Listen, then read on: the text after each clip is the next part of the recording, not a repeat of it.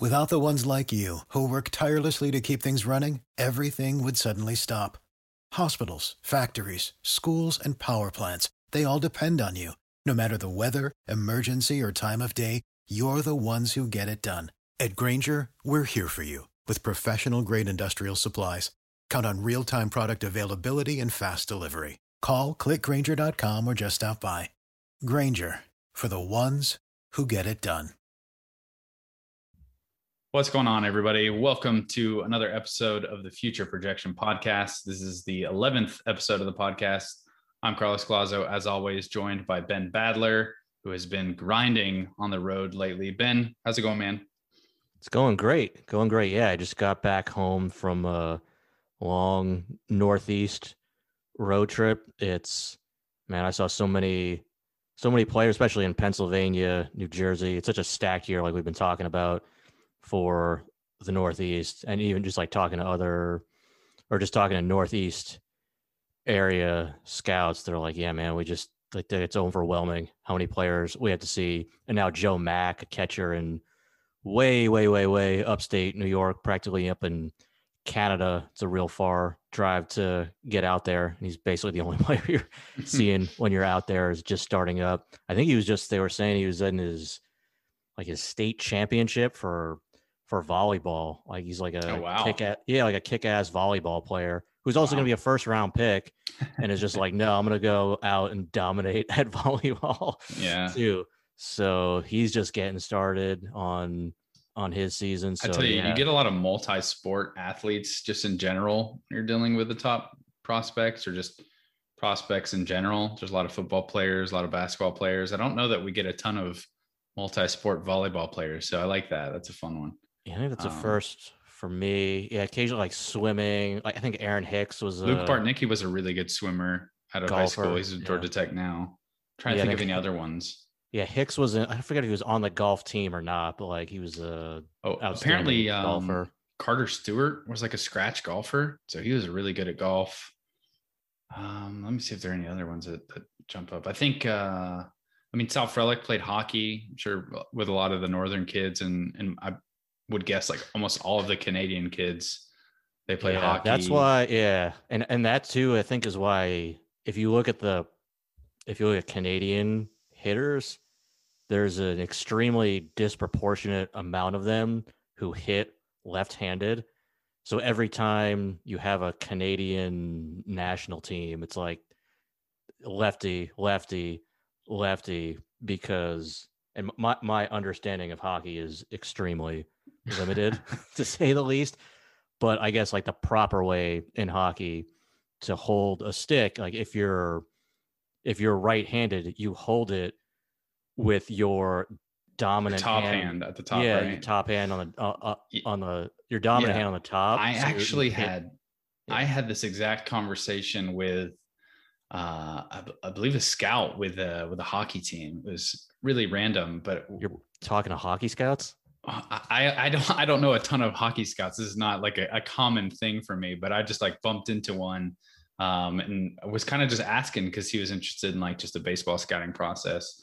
Uh, and so I was curious about like what went into it for hockey. So we just kind of had a general conversation about like the crossover and the differences. And, and I think that was something that was brought up that most people like you're you're saying the left-handed is common just because your dominant hand goes on the top of the stick, which I would have never thought of. Like I've never played hockey in any any serious way, but I would definitely go out there and try to hit right-handed just because I played baseball and was right-handed. But that is interesting. Uh, yeah, I think they, they just so many of them grow up playing, like, just grow up playing hockey because you're mm-hmm. Canadian, and if you don't, they'll, I don't know, they'll take away your citizenship. Yeah, I think so. your citizenship is revoked. we'll have to check with Alexis to see if that is accurate, but I mean, I think it's a safe assumption to make at this point. But no, you you mentioned um, like Joe Mack just getting started and I, I can't imagine. I don't know if we've we've talked about the Northeast a lot, which makes sense because you're up there and the class is so good this year in the Northeast. But I really feel for the area scouts who have to go see like so many more players than they would in a typical year in a season that is as compressed as the Northeast is. Like once the high school season starts, I, I don't see how you watch any college games because you just have to go see all these high school players. I'm sure there's plenty of overlap. So where you can't see like priority guys on the same day. Like it's just such a short season for them. Was it tough for you just to figure out like the players you wanted to go see, and and you don't even have to cover them to the extent that actual area scouts do? Yeah, there were there were definitely priority guys I wanted to make sure to see. I wanted to make sure that I saw uh, Benny Montgomery, center fielder out in central Pennsylvania, Lonnie White Jr., a two sport, well, committed to Penn State for football, which I guess they're pretty good at for my nascent football, college football knowledge these days. But uh, for that and for baseball, he's he, he's in that Philadelphia uh, area. So I wanted to make sure I saw multiple games of those guys. Got to do that, and then yeah, man, there's just so many pitchers, and you're sort of at the mercy of like the scheduling of of when they're gonna throw. Because like you know, like Lonnie White, Benny Montgomery, all right, they're they're playing you know three four days a week, so I can see them on different days, and that's fine. But the pitchers obviously are, you know, they're throwing once a week, and if two guys are throwing the same day, you got to make some decisions. But yeah, I got to see Chase Petty, who like LeBron James of New Jersey high school baseball. There. yeah, what, what's the environment like at his games, man? He's got the the broadcast following him around. So the um, day I went to go see him, it actually worked out great because the first the first day he threw, I was in that area, or I was in that Pennsylvania, like like PA, New Jersey area, and Michael Morales was throwing the same day uh, a right-handed pitcher uh, who's on our top 100 prospects right now. And I went out to go see him instead of Petty. And then the day I drove back from from like South Jersey back up to the Boston area, Petty was throwing again. But that same day, Morales was pitching in a playoff game. Like, you know, I didn't know this was going to happen when I was scheduling it out but he was pitching in a playoff game against Benny Montgomery's team. So there were, I think there was a ton of scouts at that game. And then Frank Mozzicato, my man, or I yeah, guess my all over him, still 17 years old, who he was that big, big pop up pitcher in the Northeast where I was like, I don't think he's going to be staying under the radar for much longer. And it sounds like it was a zoo at his start. There were some like like not a lot of area scouts. I think a lot of national guys yeah. and uh, um, who who were at his outing because I think a lot of them just had never seen him in person before and got a lot of buzz. I'm sure our video and, and story didn't hurt either. So it sounded like there were a ton of guys at those two starts. And then Chase Petty was on a 50 pitch count limit just predetermined for the game. And he's throw like the next week he's throwing at the Trenton Thunder Stadium at 7 p.m. I think it is against Don Bosco, which is one of the better prep teams. They have a bunch of D1 commits. It seems like they're always good.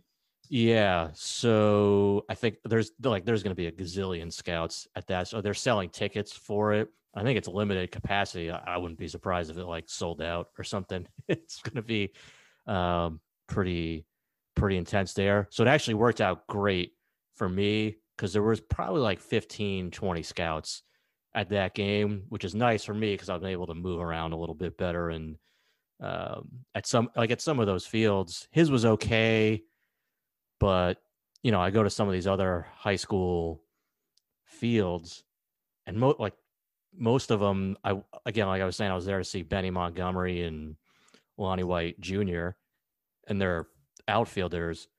But I shared some photos, I think, on my yeah. Instagram stories. And I was like, you can't, you can't, like, what, one of them had a, what, I don't know what the name for it is, but like a wraparound thing behind home plate.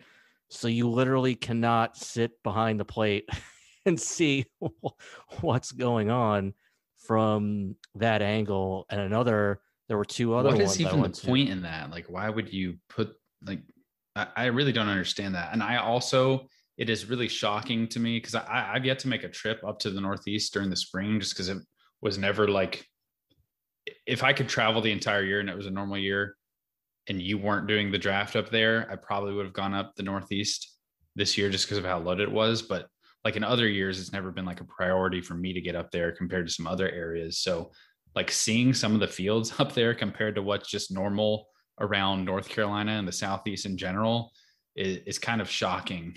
And it, it really makes me like appreciate my high school field growing up. Yeah. I think the, the, some of the bigger prep schools, the ones where you're paying like 40 grand a year to send your kid to school, have nice fields. You didn't even pay that much to go to UNC.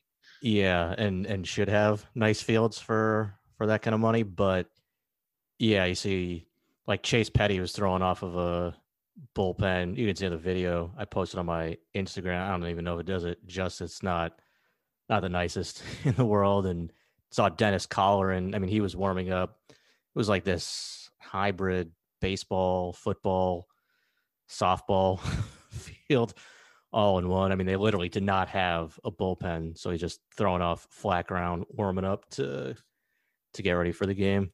One of I think one of my favorite ones, and it might have been a Joshua Baez event.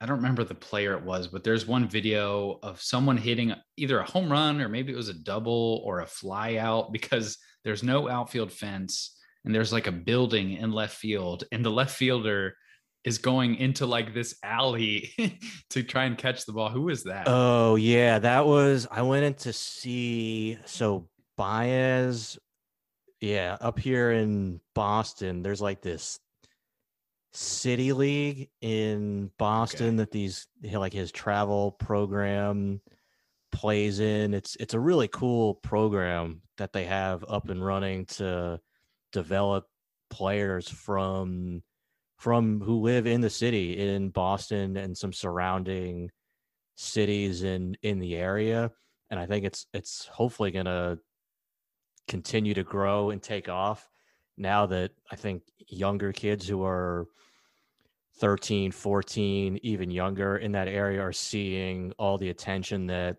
Baez is getting and his 2022 shortstop, who's also in Boston, Ivan Arias, who's a Vanderbilt commit, commit. He'll be a guy to watch for next year too. So hopefully the success that those guys are getting is going to help build up the Boston City kids playing playing more baseball because I think there's more more upside and growth potential to it.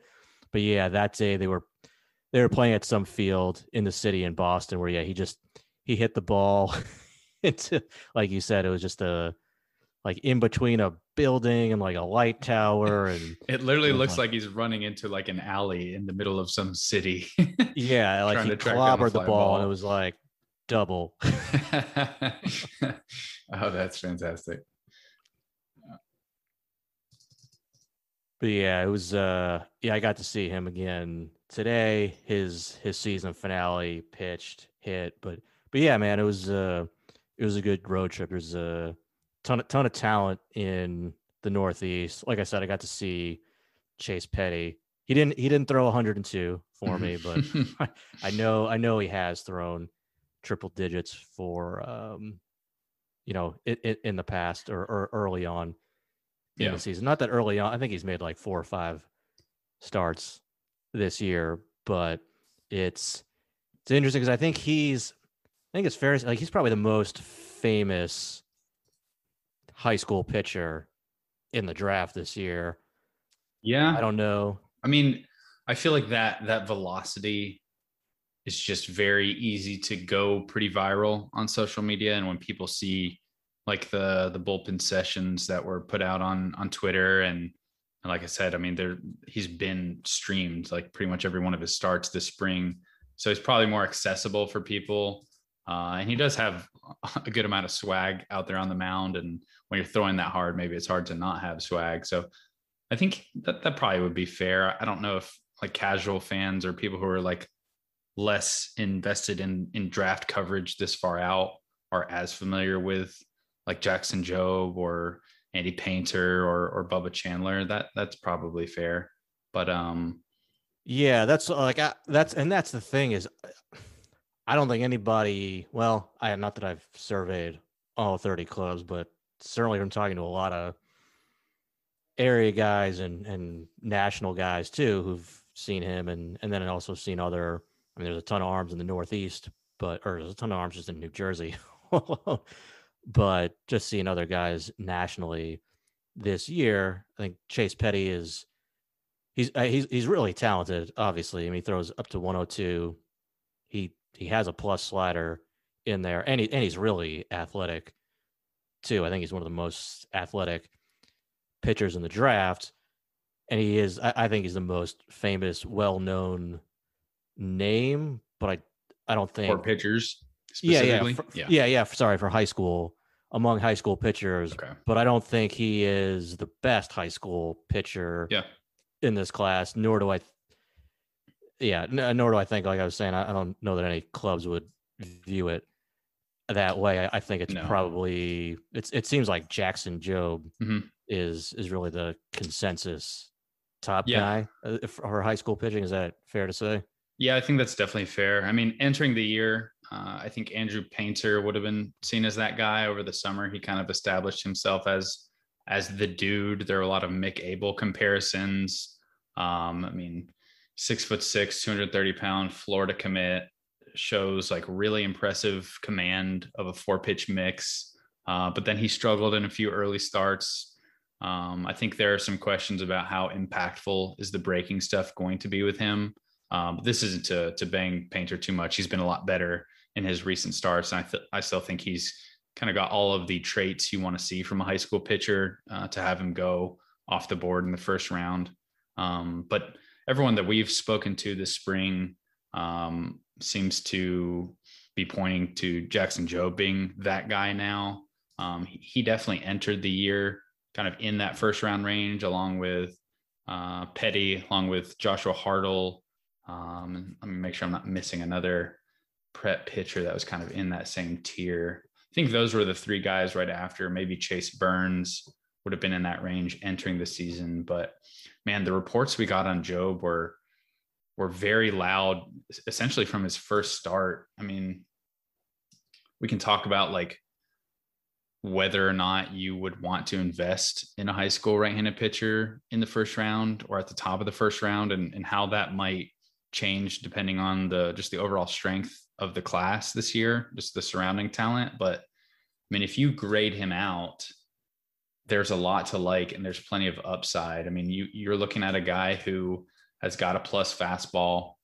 Uh, he throws a curveball that has a chance to be a solid or above average pitch, but the slider is definitely his best offering. I mean, it's uh it's the freaky spin rate pitch of the class, kind of in the same mold as Carter Stewart's curveball a few years ago. It gets into that 3,000 RPM range.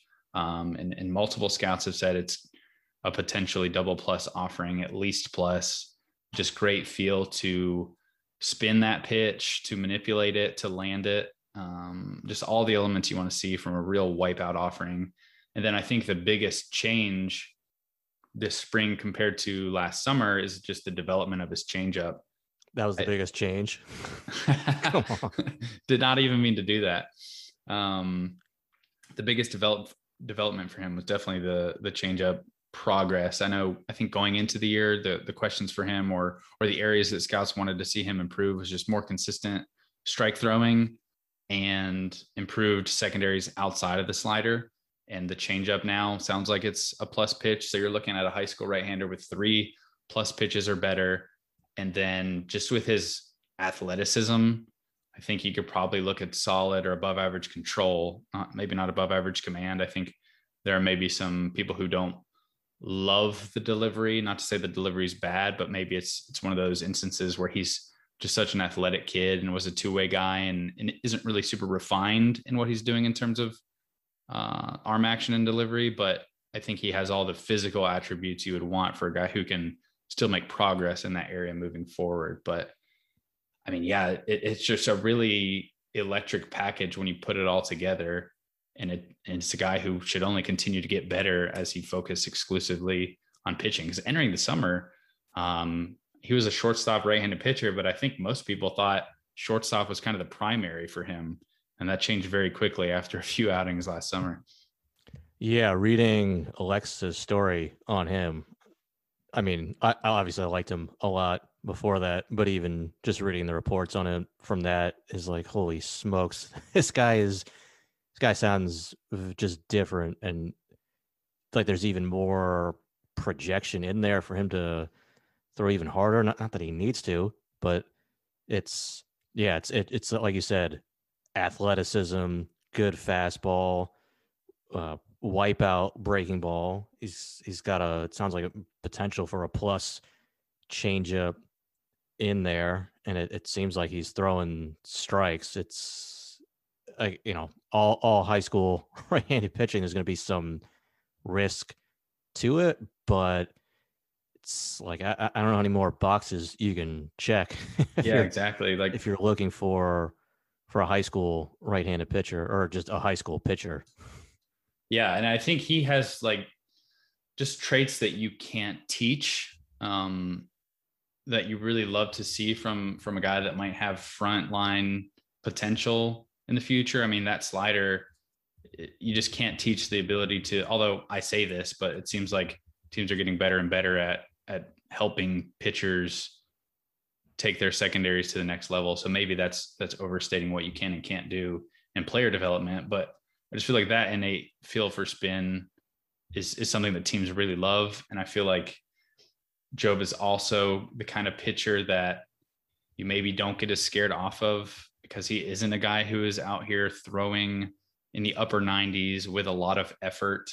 Um, so it's a guy that you can see loud stuff now and you can see the fastball kind of continuing to just naturally trend up as he continues to add strength um, and just get stronger and get um, more refined in what he's doing on the mound in terms of delivery and mechanics. But right now we have him as the number 11 player in the class. And I think that's the highest we've had a high school right hander in the last few years. But and this was before Gunnar Hoglund too. What do you what do you mean? Before um Oh yeah. Before his Tommy John. Yeah, so Gunnar right now had it officially yet, but yeah, he should have had it. Uh, I think when the news broke, he was supposed to have the surgery the the next week. So he's at nine right now on our list, and then yeah, Jobe is eleven. So uh, unless someone, unless one of these other college hitters that are trending up jumps him, which is certainly possible, then he'll be inside the top ten on our ranking. And I think there's a very real chance that he goes inside the top ten in the draft, which will be the first time we've had a high school right-hander taken inside the top ten since 2017, I think. Maybe 28. Right? No, it would have been 2018 because that was when Carter Stewart. I'll pull up the draft right now, but I know the last two years, um, Mick Abel was the first high school right-handed pitcher taken a year ago, and he was 14 or 15 to the Phillies, and then the year prior, Quinn Priester to the Pirates, and that was 17 or 18. So it's been a couple years where just the high school right-handers have not gone at the very top of the draft. Yeah, I think it's something where normally you just look at it from a zoomed out view and or, or maybe more of a surface level view and you think all right well high school right-handed pitcher there's sort of a ceiling on where those guys are going to go in the draft today. Certainly you know different than when like riley pint and tyler kolek and kohl stewart were going at the very very top five type pick guys in the draft, we're just not seeing that anymore. And, and you normally think, all right, well, mechanically, like you said, maybe mid first round, mid mid to back of the first round is when we're going to see a high school, the first high school right-handed pitcher go off the board. But it it just seems like we've talked about where yeah, like you have like Henry Davis and, and a few other college hitters who are doing well, but you, you don't have those college bats that and and you know Sal Frelick is, is playing well, but you, you don't have a lot of college bats that are just truly dominating and are, are clear top ten overall top pick type of picks in the draft. And then Jaden Hill, Tommy John, Gunnar Hoglund, Tommy like it's it it just seems like all right, well if, if the top of the draft after those top, you know, five or so guys is not what it is in in a typical year, I, I don't see why Jobe would not go, uh, but at least potentially in in those top ten overall picks. It's it's not a the, the talent in this draft is not distributed like it would be in a typical year for for whatever reason, just natural ebb and, and ebb and flow of talent in different mm-hmm. years. I, I it's it's something where yeah, like early on I, I wouldn't have thought so, but now just looking at how the board lines up, usually you don't have high school right-handed pitchers moving up the board as the draft comes closer, but it it's kind of seems like that's the case with him, and I don't think he'd be out of place in in the top ten. Yeah, definitely, and I'll be very curious to see how that helium either continues or, or cools off for him once we get further and further away from his high school season being over. Just because with the later draft, I mean, we're going to get some distance from when these high school players have gone out there and done it compared to some of these college bats. And it is a cliche, but it happens every year that the college hitters do move up. And I think there are a couple who have a chance to do that. Um, most notably of the guys that you haven't mentioned, I think Matt McLain and Colton Cowser would be the two obvious ones right now.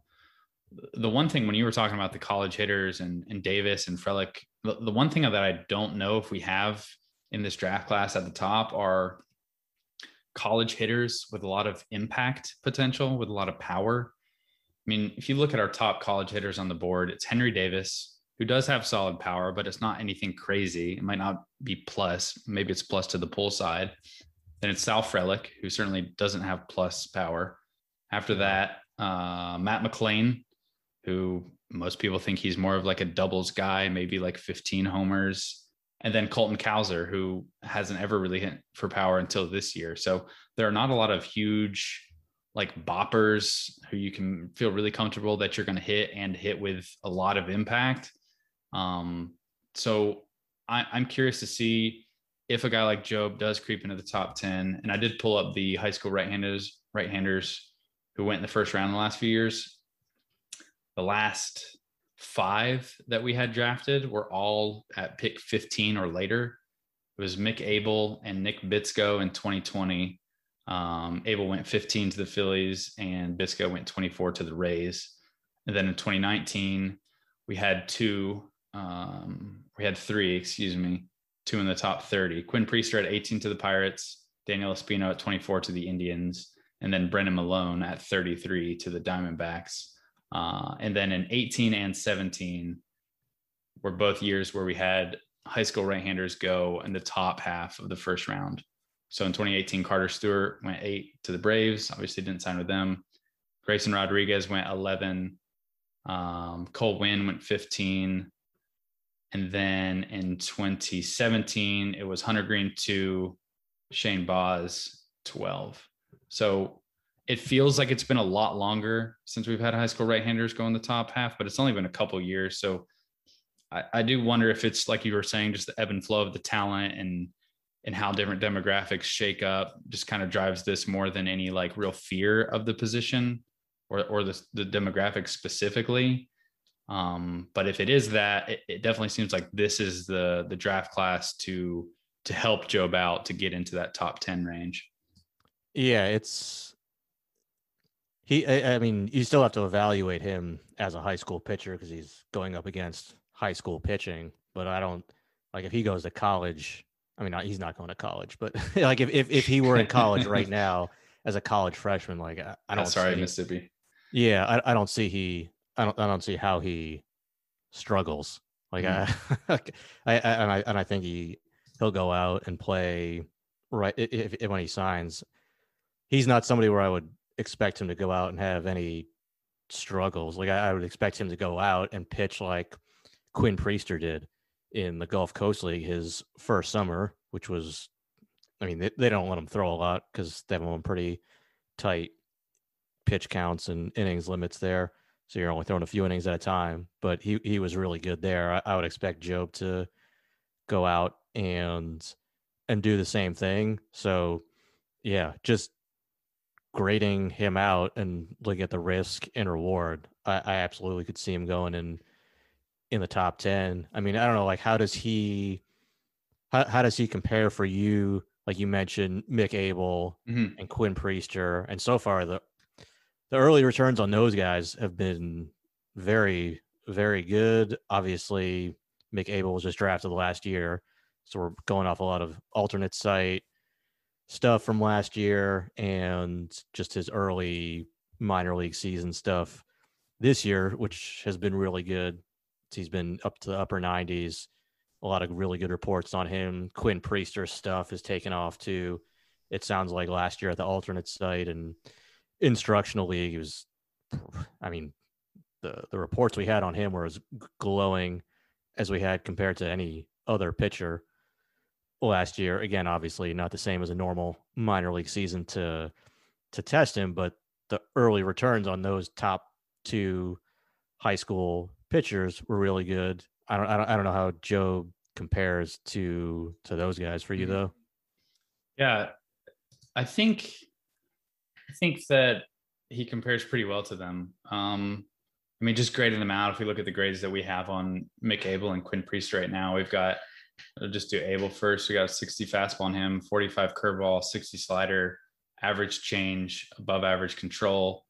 And then with Priester, 60 fastball, 60 curveball, uh, 40 slider, 50 change, 55 control. So you're talking about like the projected future grades that we have on him after the after 2020, this, right? Yeah. So this would be their yeah, what we currently like if you if you put, picked up a prospect handbook, those are the grades we would have them with. Um, I think Priesters would not have been as loud at the same time when he was drafted. Obviously, he had we had pretty good feedback on him last year. Right. Um, yeah, I, it's it's it's tough for me to separate. Is is Jobe like a tier better than these two, or is the class that he's in just kind of lets him get a little bit higher in the rankings? I wouldn't want to compare them just like, oh, Jobe is the number 11 prospect in his class and Abel and Priester were lower in their classes. It's it's not quite as easy to translate as that. I think definitely the breaking ball is better that Jobe has, right? Like at the at the draft, at the time of the draft, I think everyone would would tell you that Jobe's slider is better than either of the breaking balls you thought were best for Mick Abel and for Quinn Priester. Um, I think physically, maybe you would take uh, both Abel and Priester over Jobe. Uh, Abel definitely has like that ideal pitching frame that you want to see, and he was starting to add strength to it um, during his spring. He never got to pitch his high school season because of the shutdown, but like he looked like an absolute monster in bullpens. And I think kind of the same thing with Quinn Priester. I actually do think Priester and Jobe are, are somewhat similar in that Abel seemed like he was a more advanced pitcher. At the same time, he he seemed like he really had a good understanding of what he was doing, really advanced control for his entire pitch mix, um, but didn't always like show um, the the kind of his top end velocity. Like he would hit it occasionally, and other times the velo would dip. But in terms of like pitch ability, I'd say maybe Abel was more advanced at the same time than both Priester and Jobe, but but Priester and Jobe are both very athletic. And I think maybe for different reasons, they're guys who you can feel really excited about them taking big steps forward because Priester was a guy who never really had um, like real pitching instruction. And I, I, think I say this a lot, but I, I just remember talking to him at the Under Armour All America game and just talking about his development. And he, he said that uh, he basically taught himself how to pitch by watching other guys that that he looked up to in the big leagues on YouTube. So for him, it was a lot of just like trying things out and seeing what worked. And then with Jobe, I think it's it's maybe similar in the sense that he's never been a guy who's focused on pitching full time. So just the way you can kind of project them out, I feel like that might be similar. Just with uh, your like optimism for them taking steps forward when they do start to to get that pitching instruction at the professional level and start to focus on it like uh, with a real like professional um, approach I think the stuff is is fairly similar across the board, like as a whole. But I do think that maybe the maybe the breaking ball is a difference maker for teams. Maybe the fact that you have a 70 pitch with Jobe and you didn't really have that with Abel or Priester is enough to to put him maybe a tick ahead. What are your thoughts on that? Yeah, yeah, I can see that. I mean, like we have Mick Abel toward the back end of our our top 100 right now, and and is higher. But again, like you know, Priester's had more. Priester's a little bit older. He has a little bit more development time. His stuff has popped. a little bit more since his draft. It certainly seems like Jobe is ahead of where Quinn Priester was at the time when the Pirates drafted him. It it probably is more comparable to Abel, but it, it, like you said, it's. I mean, Mick Abel didn't get to pitch, like he, he didn't he didn't get a chance to to prove himself as much over the summer. And if you're if you're not able to see, I mean, high school right-handed pitchers already have a lot of risk, Hmm. and if you're not able to see them pitch at all during the year when you're drafting them and going to give them multiple millions of dollars, that is that is very risky compared to Hmm. the college players where you have a lot more track record with them. The other thing that's kind of interesting just to think through in talking about comparing them is like even outside of the reports we've gotten on Quinn Priester since he's been in pro ball, like how would Quinn Priester be talked about in this draft class if you could take him out of that 2019 class? Because I think in a lot of ways, the 2019 class and the 2021 class are, are almost polar opposites. The 2019 class was panned as being very, very bad in terms of depth, but the top of the class was really, really impressive. I mean, this class does not have a top six of Adley Rutschman, Bobby Witt Jr., Andrew Vaughn, JJ Bleday, Riley Greene, CJ Abrams. Like even beyond that, like college hitters like Josh Jung, uh, Shea Langeliers, and Hunter Bishop, Will Wilson, Bryson Stott. Like if you take a high school right-hander out of a class that's really loaded with college hitters that teams want to be drafting at the top if they're there and put them in a class like the 2021 that has significantly fewer college bats like that or just impact bats at the top i wonder how we would have been talking about him at the time. I, I think it's definitely safe to say that like the steps that Jobe has taken this spring were probably more impressive than priester but but I think their talent is similar, and I think they're probably just in different spots because of their draft class, or at least Jobe has a chance to go a lot higher because th- that demographic that teams want to take at the top just isn't there this year in the same way there was in 2019. So, as- in, where would Quinn Priester right now go in this draft? No, I would say like if you could like kind of put yourself in the in like how you were how you were viewing him prior to the draft in 29 prior to his draft year. Like not not having known like how impressive he was going to be in pro ball, I guess. Right. So you're taking 2019 Quinn Priester, that version of him before the draft, and putting him into this draft. Yeah, yeah. Just kind of it. trying to see where he would kind of slot with these guys. I think they'd yeah. I mean, it in a was similar it, range, it was an interesting year. I mean, that that would be interesting to like where would he go in this year's like stack him up against Leiter and Rocker. I mean, he might be teammates with, with one of those guys potentially, but that year was like because that year we had on our on our draft list we had Quinn Priester 23, two spots ahead of him at 21. We had Jack Leiter, so he was obviously very highly regarded coming out of Yeah. high school too.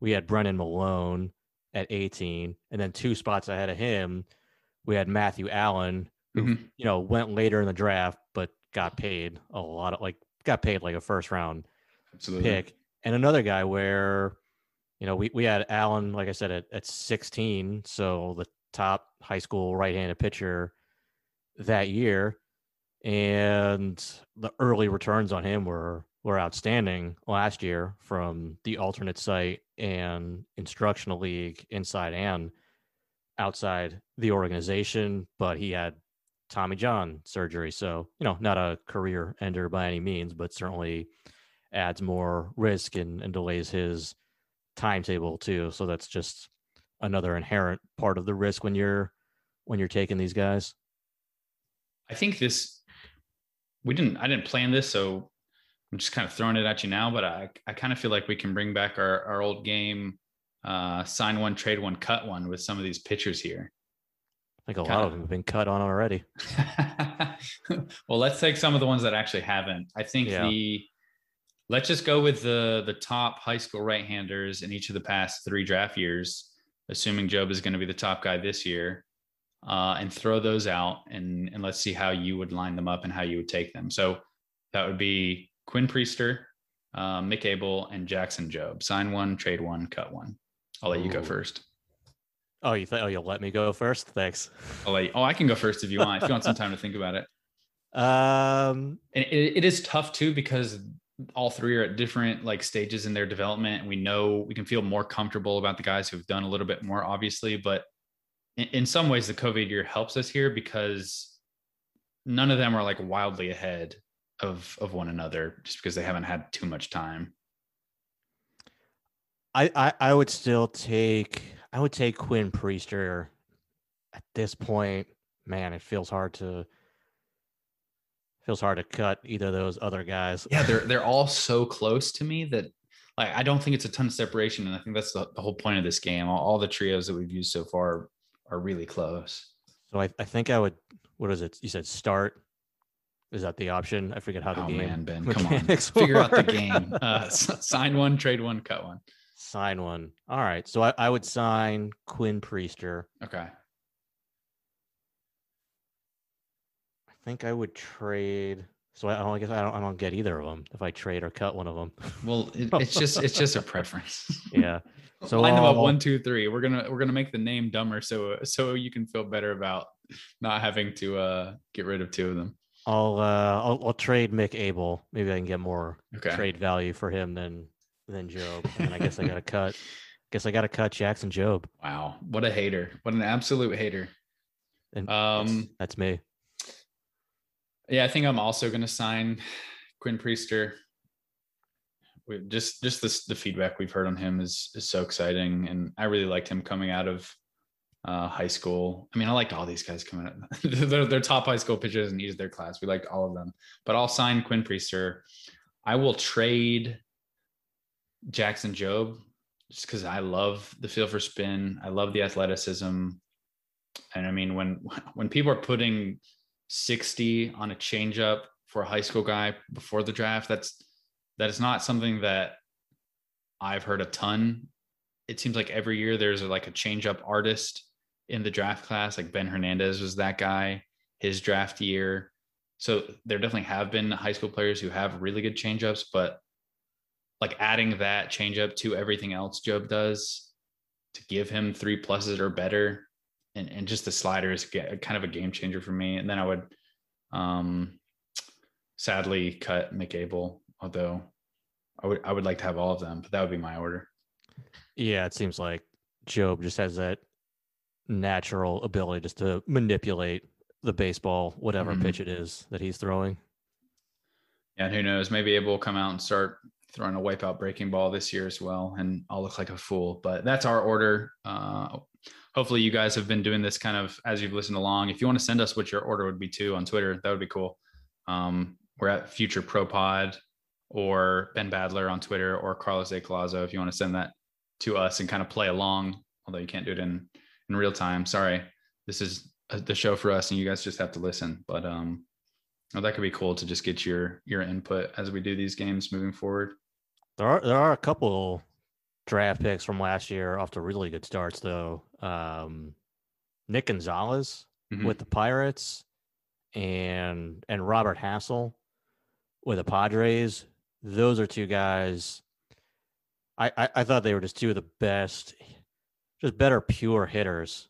Not that I'm alone in that in that uh, in that sentiment, but just just two of the better pure hitters from that draft. Obviously, Gonzalez come out of college and and Hassell from high school. I, I've been really impressed what they've done early on in the minor league season. It, it just seems like both of those guys have come as advertised. Hassell seems just like a really good feel for for the strike zone and and a knack for barreling the ball. You know, I don't know whether it's center field or, or corner outfield long term, but I'm just I'm comfortable with that bat at, at either spot. He just it just seems like a really natural, pure hitter. Yeah, so it is really exciting. This is the first time in this podcast that I've been able to pull up in season minor league stats for players. And it's the first time in in well over a year that I've been able to do that, regardless of this podcast. But just so you yeah, guys know, getting the uh getting the stats that just like we're sourcing from in like alternate sites. It's like where you have uh, assistant coaches like playing outfield positions and jumping on yeah, the field. Yeah, or like who even knows if they're putting Uh-huh. you know eight guys out there behind the the pitcher sometimes. So all right, like we'll get something out of the strikeouts and walks and home runs. But yeah, when you're yeah when you're you know tr- when your team trainer is out in left field, it Mhm. kind of puts a little casts a little doubt into those numbers. So just just for reference, Nick Gonzalez um, in high A Greensboro right now, he's hitting 292, 346, 563 through his first 12 games.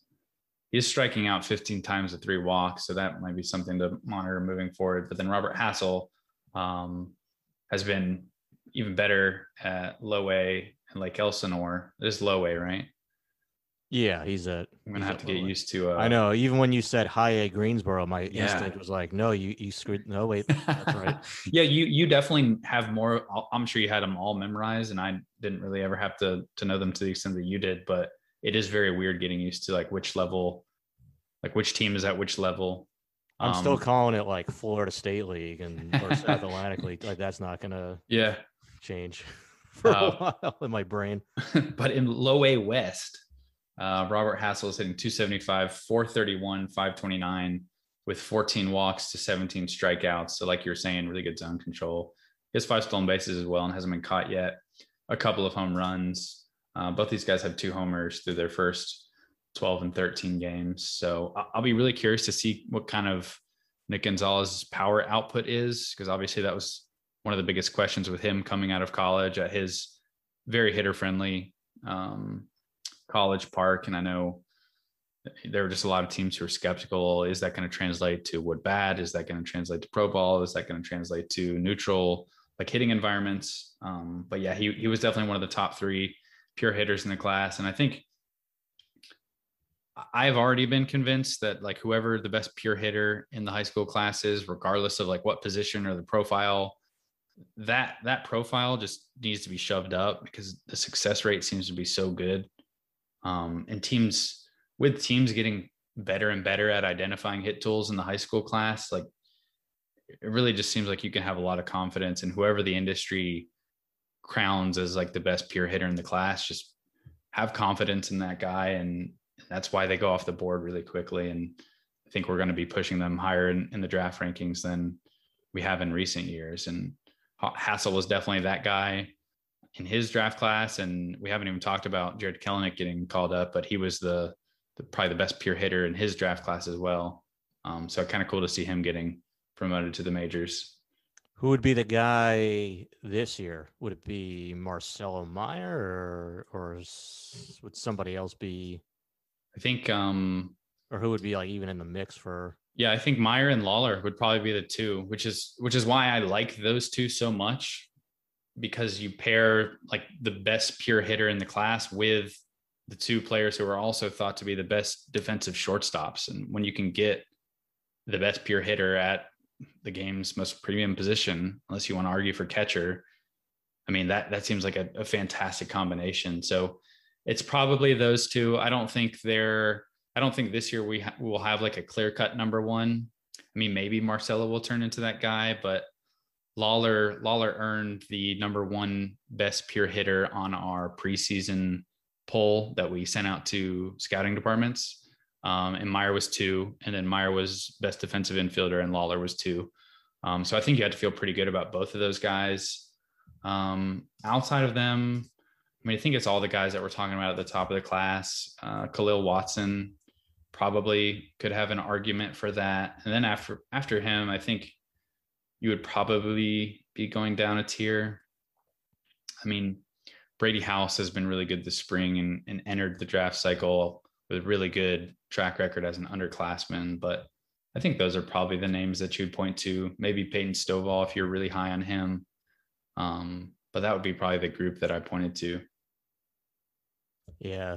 You, you know, like, I mean, another, another CJ Abrams, another Yeah. shortstop with really high Mhm. bat to ball skills, six overall pick two Mhm. years ago. And I think that it would be fair to say that CJ Abrams had the best pure bat to ball skills in that class. Like I think Riley Greene was kind of the guy who everyone thought was the best pure hitter when you just combine like hit tool, approach, discipline, swing and miss. Like there were criticisms of CJ Abrams' approach at times. He would expand the zone a lot. Um, but yeah, if you were just going to look at like best bat to ball skills, I mean, Meyer would still be there. I think Watson would be up there. Um, trying to see who other guys. I think those would probably be the two. There, there are probably some guys further down the board who I'm not thinking of that do have really good bat to ball skills, but I think it's all the same group, kind of at the top. How, how yeah. do you, when you think of a guy who has like elite bat to ball skills, but maybe has issues in terms of approach or pitch recognition or like mechanical issues that might prevent them from like getting to power like how do you how do you factor those out? Or how, how do you kind of evaluate that? Like is the bat to ball skill the the like trump card that you're looking for when you're looking for a good hitter?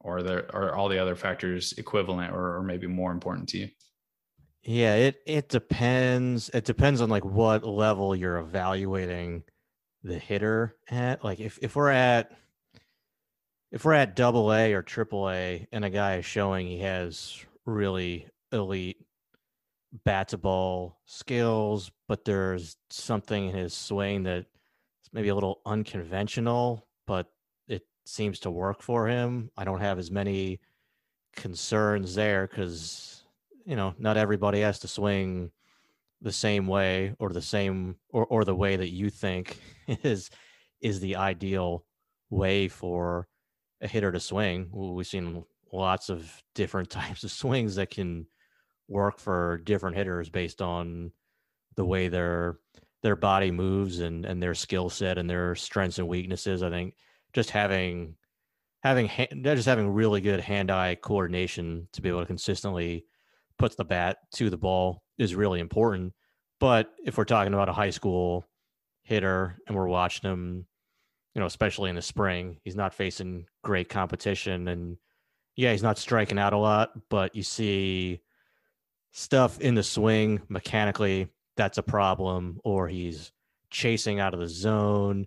I mean some sometimes guys i think sal frelick even does this to to an extent. Like he'll he'll sometimes like expand the zone or just like put the bat yep. on the ball on a pitch that he probably should just let go and then he's a you know a 70 runner and he just puts the ball on turf and legs out an infield hit sometimes but yep. it's I actually like a good example, like Gabriel Moreno, who's a catcher with the Blue Jays. They signed out of Venezuela back in I think 2016. Not a big signing by any means. His first year in the Dominican Summer League, every every number in his slash line started with a two, but he also struck out only five times in like 125 at bats he he had he, he's really athletic and he has outstanding hand-eye coordination. Doesn't walk much. Didn't walk much the next year either in the Gulf Coast League, but really did a just just has outstanding hand-eye coordination, just a natural ability to put the bat to the baseball, and also he, he's already walked. He's already walked as many times this year as he did in uh, the Gulf Coast League in just yeah. 10 games. I mean, so. there's, yeah. So there, there's a reason we just put this guy into our top 100 is because he has, he's made adjustments where he, I, oh yeah, it, I mean, it seems like it's a little bit more of a patient approach. Maybe it's just early on in the season. I think he's always going to be more on the aggressive side, but it's still really good bat to ball skills. And I, I, he, I think he just has a more dynamic swing now, like kind of a Blue Jays swing, almost like if you think about like Jose Bautista and Josh Donaldson and Bo Bichette and some of these guys that the Blue Jays have signed and, and have had a lot of success with these big rhythmic flowing type of swings. Would you put Jordan Groshans in there as well? Uh, he could be. Yeah, like Austin Martin would not be in that group. Yeah, I wouldn't like- think of him. I just know Groshans when he was coming out of high school had that big leg kick. Um, I don't know if you included that with it, but no, go ahead. Yeah, yeah, no, he you. could he could fall under that group. But like Mor- Moreno was not like that early on, and now he's added some of those bigger movements into into his swing, and you're seeing him drive the ball with more impact, more power. We started to see that in 2019. He came to the alternate site last year. He got there late. Like he wasn't there early on and he probably was their best hitter there. But it was such a one. We we've already talked about the difficulties in evaluating just the numbers, or, or even just evaluating what you're seeing as as an evaluator at these alternate sites. He wasn't there very long. He did go to Venezuela, play winter ball there. He was really good. So he was just kind of like this fringe top 100 guy coming into the year. He he was definitely in that conversation and the the reports just keep getting better on him. In fact, after we after I ranked the Blue Jays top 30, so they now have eight top 100 prospects. eight prospects in our I top didn't. 100. I don't think I realized that. That's insane. Yeah, yeah, they uh they are pretty stacked. I mean, Nate Pearson probably should be graduating at this point, but um so he's still he's still in there, but yeah, they're man, it's it's it's a pretty loaded farm system with yeah, Pearson, Groshans, Martin, Simeon, Woods, Richardson, um who am I forgetting? Somebody. I know like Alek Manoah obviously, but like oh, oh, Alejandro Kirk. That's Who could forget? embarrassing. Embarrassing for me that I can I'm forgetting my my man Kirk, but yeah, no, yeah, another guy who just has outstanding. I don't think his swing is unconventional necessarily, but he definitely looks a lot different. But he he has really elite hand-eye coordination, very very short arms. It's it's a very compact swing. I think, and I, he he does have a more patient approach. I think he has a he's like we talked about before. He's a, he's a smaller hitter. He's a small strike zone or a shorter hitter, I guess I should say. He has a a, sh- a shorter strike zone. Seemed that- like a little bit of a burn there, Ben. yeah, yeah. So, um, but yeah, coming into the year, we ranked Manoah ahead of Moreno, and then at, uh, in hindsight, like coming into the year, I was like, uh, maybe I should have, probably should have put Moreno ahead of him. And then Alek Manoah came out in spring training and early on the season and has looked electric, like like, some some of the best. You know, you don't want to go overboard on spring training reports by any means, but it's it's it sounds really good what he's been doing early on, and then obviously early on this season too. Twelve two- scoreless two innings. No, Yeah. go ahead. I was about to run it down, but you got it. Yeah, 17 strikeouts, two walks, I think three hits in his first two starts in AAA. So I was like, oh, great. I look real smart now for uh, uh, putting Manoah ahead of Moreno, even though I was like, yeah. I probably should have put Moreno ahead. But then Moreno's been outstanding too. So yeah, he's hitting 415, 489, 634 um, as a 21 year old in the uh, New Hampshire with New Hampshire at double A. And he's like three years younger than the average hitter there. So pretty good start for him.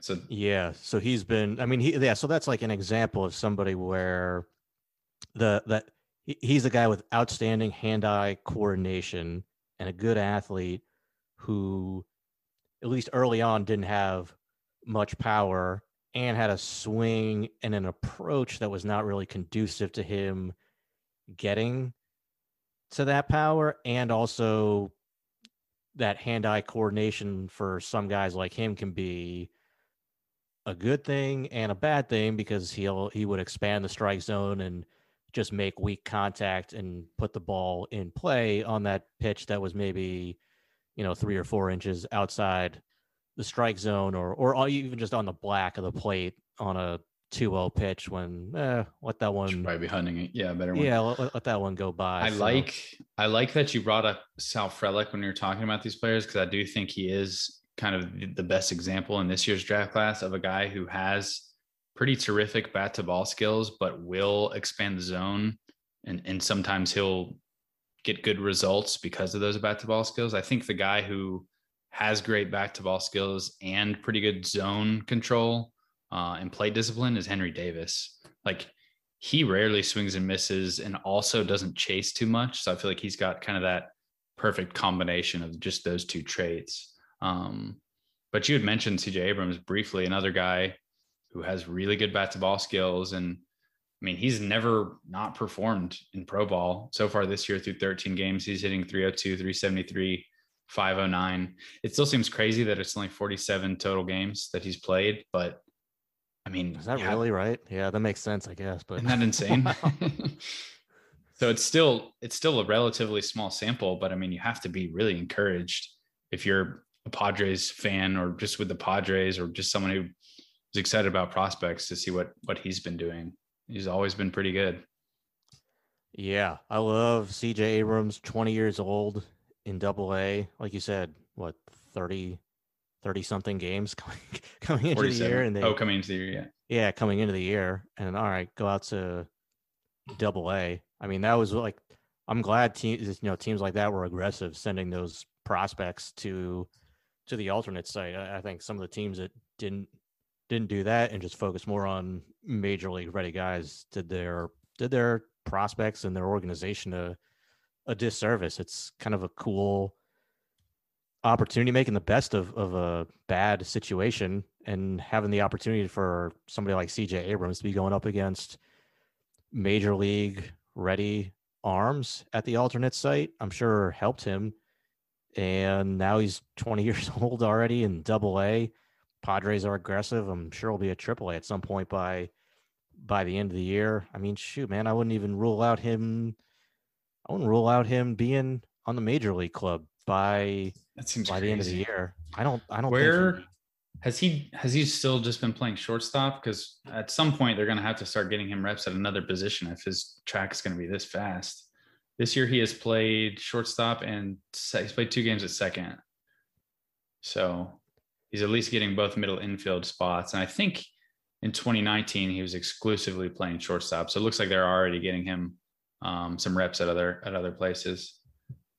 Yeah, yeah. I mean, I think he could play there. He could play center field. I think he can play shortstop too. But obviously, that's a little bit a little bit, bit of a decent player him on the on the pecking order yeah. there. But yeah it's been it's been really encouraging to see the early returns on him to, to the point where i think he's the i think he's the padres best prospect right now. I mean we have him and mackenzie gore mm-hmm. both in our top 10 overall prospects right now. And i i still like mackenzie gore. I, I think he's a really good prospect two i you know certainly some. I mean, it definitely that, seems like they are trending in opposite directions, right? Like, not to say that like, oh, Mackenzie Gore is is not a great prospect anymore, but if you were just looking at like where they're trending, I mean, Abrams has been playing well. Mackenzie Gore has struggled in three starts in uh, AAA with El Paso. He's got a 7.24 ERA in those three starts in 13 innings, 13.2 innings, 12 strikeouts, five walks. Um, and he's given up 19 hits. So we'll see what happens with that one. But I, yeah, I don't think it's crazy for you to think like Abrams is is the top guy in that in that system now at all. Yeah, I mean, just give me the shortstop. And I'm the guy who loves Mackenzie Gore. So yeah, shortstop, 20 years old, double A, keeps performing. Elite runner. Elite, yeah, elite athlete, elite runner, high bat to ball. It's, I mean, He's got some sneaky power in there. I, I think he's got that long, rangy frame. I, I, think he has a chance to grow into some more power. I, I don't know that he he will, but we do see again, like I mentioned with Moreno, a different body and, and different type of hitter, but these guys grow into more power and, and they just get a better these pure hitters who who have good hand-eye coordination if you're just consistently putting the barrel to the ball as a hitter as you get a better understanding of your swing of how pitchers are, are trying to attack you of what pitches you should really be aggressive at and, and try to swing for some extra base damage against. And and as your swing evolves too, you you see those guys have a power spike in their you know mid to late 20s or or sometimes even earlier than that um than that now. So, and, and just as they get stronger too with just natural physical maturity that's another thing that helps them. I'll i'll, I'll pretty consistently take the pure hitter with some power question marks over the the big big power guy who's got some bigger swing and miss tendencies so yeah just the the whole profile with Abrams with premium athlete, premium position, high level hitter, and the performance so far at a at a young age, already at, at double A. To me, I, I I'd take him over over anybody in their system. Yep, another um, young hitter with bat to ball skills, not a ton of power at double A, who's also on the top 100, who has been performing early this year is Alek Thomas. Uh, the Diamondbacks outfielder, he has hit 349, 442, 605 through 11 games with double A Amarillo. Um, pretty good walk and strikeout numbers, eight walks, 11 Ks, just one homer. Uh, don't think he's going to be a huge power guy, kind of similar how you're talking about with CJ Abrams. But back when he was a draft guy, he was also one of the I'd have to go back and look to see how many guys you would maybe say had better pure bat to ball skills, but he would have been right up there at the top of the list with the high school hitters in that class. I remember scouts just really being pressed, impressed with how his hands worked, uh, how he squared up velocity pretty consistently. He is off to a good start. Do you have any thoughts on on Thomas generally, or just how he's performed as a 21 year old, more than three years younger than the average hitter in Double A? Yeah, I mean, another guy who, and he's been in pro ball since 2018. It's a little bit more of a track record on him than with with Abrams, but he's another guy who's always hit everywhere. I mean, when he got promoted to the Cali at 19 years old in 2019, you know, that was probably the exception, but he, he was there like a month. So, um, not, not a huge deal, but otherwise, I mean, rookie ball, Midwest league. I mean, he's, he's in the top 100. I don't want to say he's like underrated, but he just like probably the most under talked about really good prospects in the game, maybe just by virtue of being in the Diamondbacks system. They're just less less media, less less attention on those players. He was a second round pick. It's not like he was some some late round guy, but he wasn't a no. first rounder, so maybe that also takes some shine. I, I, I don't know. It's, it's just like a really good player, a, a really good hitter, and a, a really well-rounded player too. Like, like he's not, he doesn't have like Kristian Robinson's size or Kristian Robinson's uh, like like power or anything like that. He's not that kind of athlete, not that kind of physicality. Although he's, I mean, he is a good runner and a good defender in in center field. I mean, potentially plus, not a big arm by any means, but yeah, potentially plus hitter and plus glove and a, and a plus runner too in the middle of the diamond. That I, I love that profile. Yeah. Uh, it's exciting to see him perform and it's also disappointing to see a player who was out of the same draft class and has a lot of similar traits and kind of continues to fill up your bucket of like shorter hitters who are very hitterish and play up the middle positions mm-hmm. is Corbin Carroll.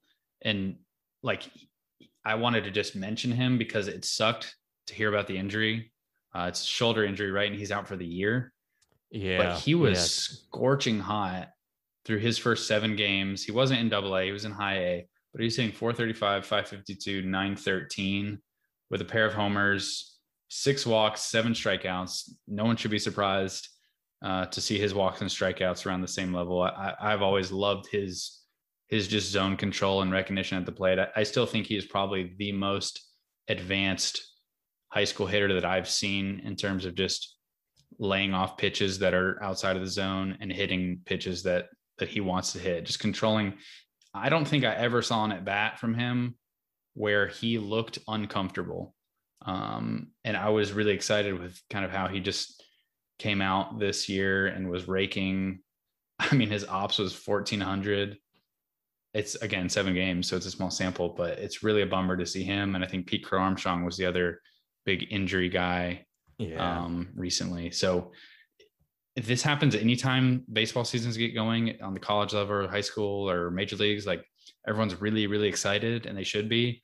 But then shortly after that, some injuries start popping up and guys start getting banged for the year. And it's really like, it's really bittersweet. And I, I hope the recovery goes well for both of these guys. But um, I think you're onto something basically, Ben, when when you say you really like shorter guys with hitters qualities, because a lot of these guys seem to be doing really well. Well, the other guy is Vidal Brujan with the Rays, who's, I mean, talk about small. So he was, I think he signed for like fifteen thousand dollars. I think was his bonus, which you get a lot of pitchers all the time out of the Dominican Republic or Venezuela who sign for small bonuses, and then bam, like their stuff takes off and they're, you know, Sixto Sanchez, right, or, or you know, other other other guys, you know, plenty of other arms. Uh, Roansy Contreras off to a great start. He did sign for actually pretty pretty decent, but not like millions of dollars. But he got a good bonus. But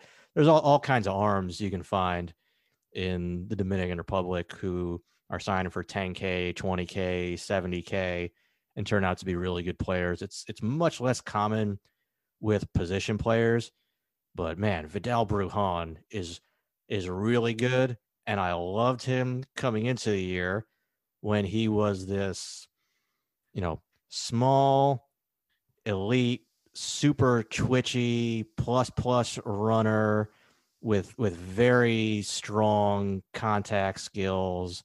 Uh, seems like he had a sense for the strike zone. Usually, just about as many walks as strikes strikeouts, but not much power. So 2019 99 games, four home runs. 2021, he's in AAA now at 23. He already has five home runs, more home runs than all of 2019 through 13 games. I always thought, I, I always loved Brujan, but I thought he'd be pretty consistent, single digit home run hitter, maybe like his, eight. I mean, his previous high, even going like further back, I think you said uh, you brought up the the four homer sample in 2019, but in 2018 when he actually had 122, he's still just hit nine. He's more than halfway to that total in, like you said, 13 games already. Yeah, I mean, it could be, you know, it could be a hot stretch, you know, an aberrational thing early on in the season. You know, always the baseball is is such a, a factor and a question mark itself but yeah, I mean that's that's why I like these high contact guys. You know, if, especially if they know the strike zone. I, I, think Brujan does have a good handle of the strike zone. Were you a they, massive Nick Madrigal fan?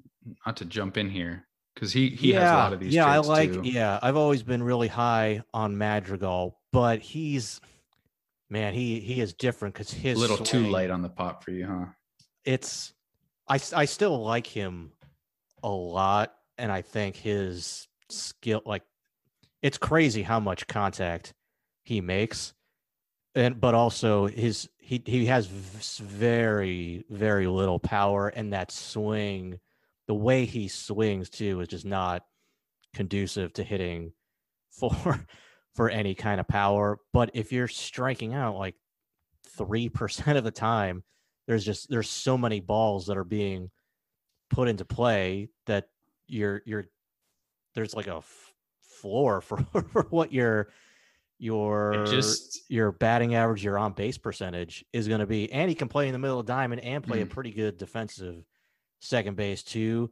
So even though he doesn't have a lot of power, to me, that's the, the sum of, of who he the sum of all of those things between the on on base percentage, even with a very limited slug, mm-hmm. combined with the above average defense at second base in the middle of the diamond, I think is still a, a really good player. Do you feel like you have enough feel for like swinging strike percentages to take a take a guess at what Nick Madrigal's is so far this season?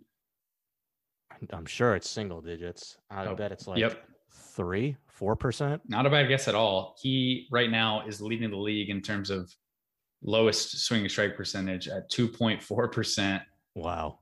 Uh, the guys around him, just for some context, David Fletcher is second at 3.8%. Jake Cronenworth and Luis Arraez are both at 4%, with Cronenworth has 4% and Arraez has 4.4. So, wow. Especially pretty, with these guys throwing like 90 mile an hour sliders. Yeah. In, in feel this like era, Madrigal, that seems insane. Like, imagine Madrigal, if you could just take him, put him into like 80s baseball or, or some previous era he would literally never swing and miss. Yeah, he he should be like the hero of cranky baseball Twitter that complains about. absolutely. Don't don't hit the ball hard or whatever. Yeah. Place the ball around the diamond. Don't strike out. And he is hitting 276, 319, 373. It's good for like close to league average WRC plus. Um, he's walking about five percent of the time and striking out a little over five percent of the time. So just a little yeah, tangent I mean, on Madrigal if, there, but you you can get back to your guy who has a, a better ops than Wander Franco right now by 11 points. So maybe he should be the number one prospect in baseball. Yeah, I don't know if we're gonna make make that change, but that that actually is what makes Franco so ridiculous. Is well, one of many things. Is Franco also is just such an elite contact guy, and I mean, and ever man, I was gonna say ever since he was well, since he signed, but even before then, just seeing him play when he was like 15 years old, like I was like, this is like watching just like an 18 year old kid and like the I, I, don't even know. I don't even know how to explain. He just seemed like a, his brain was so much as uh, just his hitter's brain was so much better than but, uh, everybody else. Like his baseball IQ and just his hitting knowledge, hitting feel, like the ability to hit to all fields and put the bat to the ball consistently was just so far above all of his peers. It was ridiculous and still is. mm.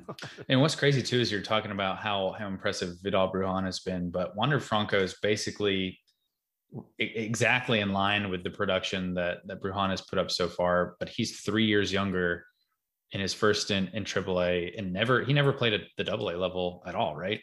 Yeah, so I mean, as as impressive as CJ Abrams is, as we just talked about, for being mm-hmm. 20 in Double A, like Franco is like even better than him at the same age in Triple A. Way better track. I mean, not way better. Well, yeah, just just way more volume. I would should say. At yeah. least of of track record hitting up through, you know, the Florida State League or the former Florida State League as an 18 year old a couple years ago. It's it's crazy how it, so it's crazy how good of a hitter he is, and then he also has power. Like he has big power. He has a lot of bat speed. He's strong. Like I, I think he's going to be. I think he's going to be kind of like Jose Ramirez with the Indians as a hitter. Like when Ramirez came up with the Indians, he was not a highly regarded prospect by any means, but another yeah, five.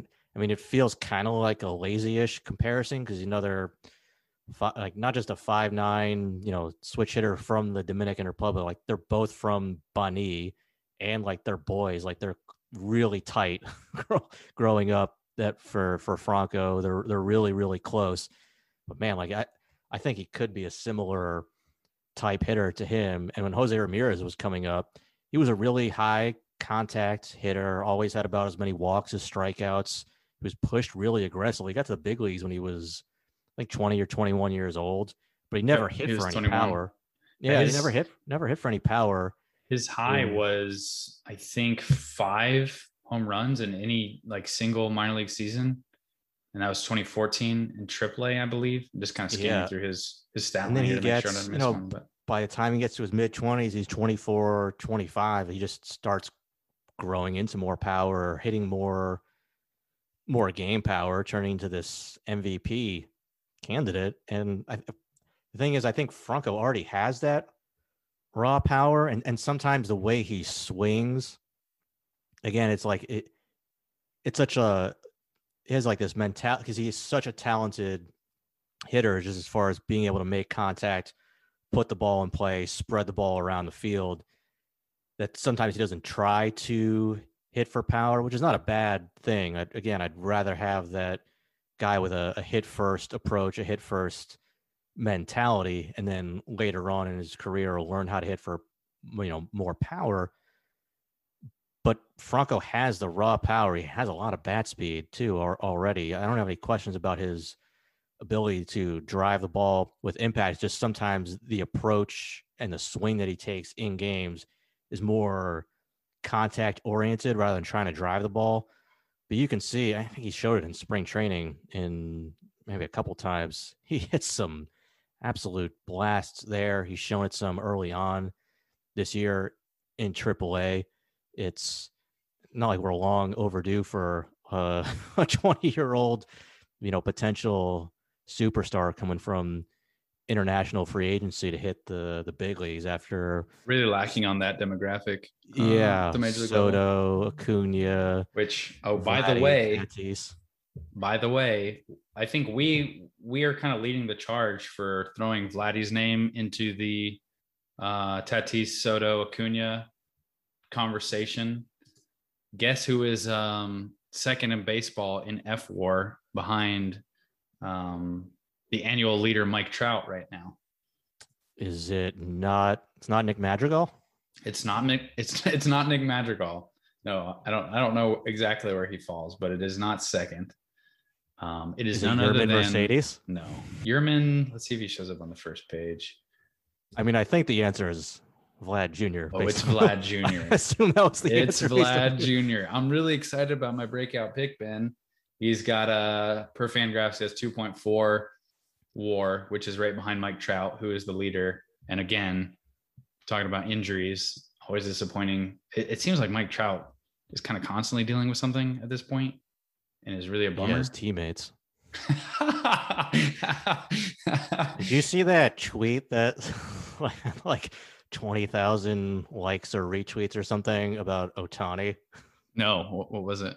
I mean, there have been a lot of Ohtani tweets I have seen, so maybe, but yeah, well, he's just he's he's he's ridiculous, man. We're we're not talking about Ohtani being ridiculous. We're talking about Vladdy. You're trying to steal his shine. Well, what dude, what, what was the Otani? Ohtani is so absurd. Like he is. you know, Ohtani is absurd because my friends who are not like like most of my friends are pretty into sports in general, but they are not like baseball junkies like we are and I've had multiple friends text me just out of the blue and just ask like, is Ohtani this good? Like, like is Ohtani better than Babe Ruth? I'm like, uh, yeah, he's way more talented.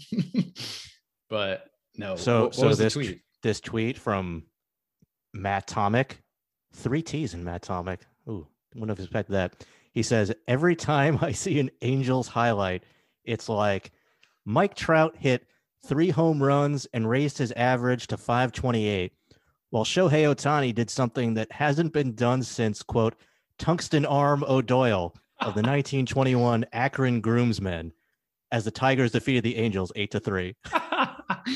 oh my god. 29,000 likes. It should have double that. Oh that's man. Hysterical. That's that's hysterical and also really depressing. And now yeah. Pujols is out of town. Man, well, I guess he's not actually out of town, um, but True. he's not he's not there. He's not with with Trout and Ohtani. Yeah. But yeah, that that is. I saw. I think Joe Sheehan had a tweet the other day, kind of about this. Just people talking about. I think people were just kind of generally talking about how. And I don't know if it was they were phrasing it as like it was annoying that in baseball, basically they were just kind of bummed that because of the way baseball works, we don't get to see Trout and Ohtani in the playoffs, or at least you, you can't have any confidence that they're going to be there. And Trout obviously has already had a lot of years where he's missed out. Um, and Sheehan basically said he loved that about baseball, how it wasn't like a stars league where you could just get a couple of the best players and and carry your way to the playoffs like you can in, in the NBA and maybe uh, in the NFL if you have like one of the better quarterbacks in the league. But where do you kind of stand on that? Do you like the fact that it is very much a team game and you cannot get carried by a few stars? Or do you think it would be better to just have all the best stars in the playoffs every year? Because I, I, think I lean towards Sheehan's take. Yeah, I, I, do like that it's a team game. That's not like, oh, we have LeBron and then, oh, we're also getting probably dating myself like Dwyane Wade and you know. I mean, getting, you're good with this... LeBron. LeBron was was the most. I mean, it's the most accurate one. Yeah, or yeah, or Brady is going to go to Tampa, Mhm. and now, okay, now now now they're a Super Bowl Yep. winner, or they're going to the Super. Like that's, I, I like that you have to build out a team. I Yep. don't like that the Angels have been so woefully incapable of building a team around around these guys. I mean, imagine if Ohtani like he could have gone anywhere. He he basically had his pick of whoever he wanted to go to. He could have picked the Yankees because he was under the bonus pools when when that was the year they. Why didn't he pick the Dodgers? He could have picked anybody, man, and he just. Can you imagine? Yeah, can you imagine him like My God. yeah, or or imagine him in New York? I mean, or just just a good team, man. Oh man. Where are the Angels sitting in the standings these days? Uh, I'm pulling it up right now. we're not. We're not. I don't think they're. I don't think they're going to the playoffs. They are uh, 18 and 23, currently in fourth in the AL West, which I mean, I feel like that's been an every year occurrence for the last, I don't know, how long has Trout been in the league? Like 10 years, which is kind of crazy because he's not even. Yeah. But I think, I mean, it's it's it is good to see Julio Rodriguez off to a good start too. Yes. You were talking about power guys, and I was going to try and pivot to him because I love Julio. But yeah, he's hitting. I had his page up. He's hitting 327, 413, 727, five homers. Um, in high A, he is not in, in double A or triple A like some of these other guys we've been talking about. I am Um, surprised he's only in high A because he got to high A in 2019. He played. Well, he doesn't speak English very well, Ben. So that's probably why. Yeah, well, that guy's. I got rid of that guy. so he. That's a uh, episode one reference. If you if you think I'm being serious, just go listen to that episode. No, I think everybody knows the We'll hope so. Former president is not not the brightest, but he, yeah, he he he went he got he was hurt last year, but then he did go to winter ball. He played in the Dominican Republic. I, I don't quite understand why he's still in high A. He is going to play for the Dominican Republic in the qualifier for um for for the Olympics to get the DR there. Which Was that that surprising to happen? Because I feel like most teams are like, uh, you're not you're not taking our our prospects. No. Yeah, it is. It is bizarre. It is a little strange because that whole team is, oh, that's where that guy is right now, kind of guy. Or, oh, I remember reading about that guy who, when he was the number 26 prospect in an organization seven or eight years ago. And then, oh, also Julio Rodriguez, one of the top five prospects in baseball in our prospect handbook cover boy is also on the team. So I think, yeah, it's cool that he wants to do it and represent his country. I think he, he Everything takes a lot of about pride in that. seems just cool. He he just seems like a cool guy in general. Yeah, yeah. He has super swag and charisma in Spanish and English. It just like oozes out of his his body and everything that he does. The way he communicates with fans, just like this Yeah. awesome, like happy go lucky, wants kid or not kid anymore. He's 20 years old now. I remember when when he was I still feel like a kid at 20. yeah. I'm, and I'm also not built like Julio, so maybe that's maybe that's a little different.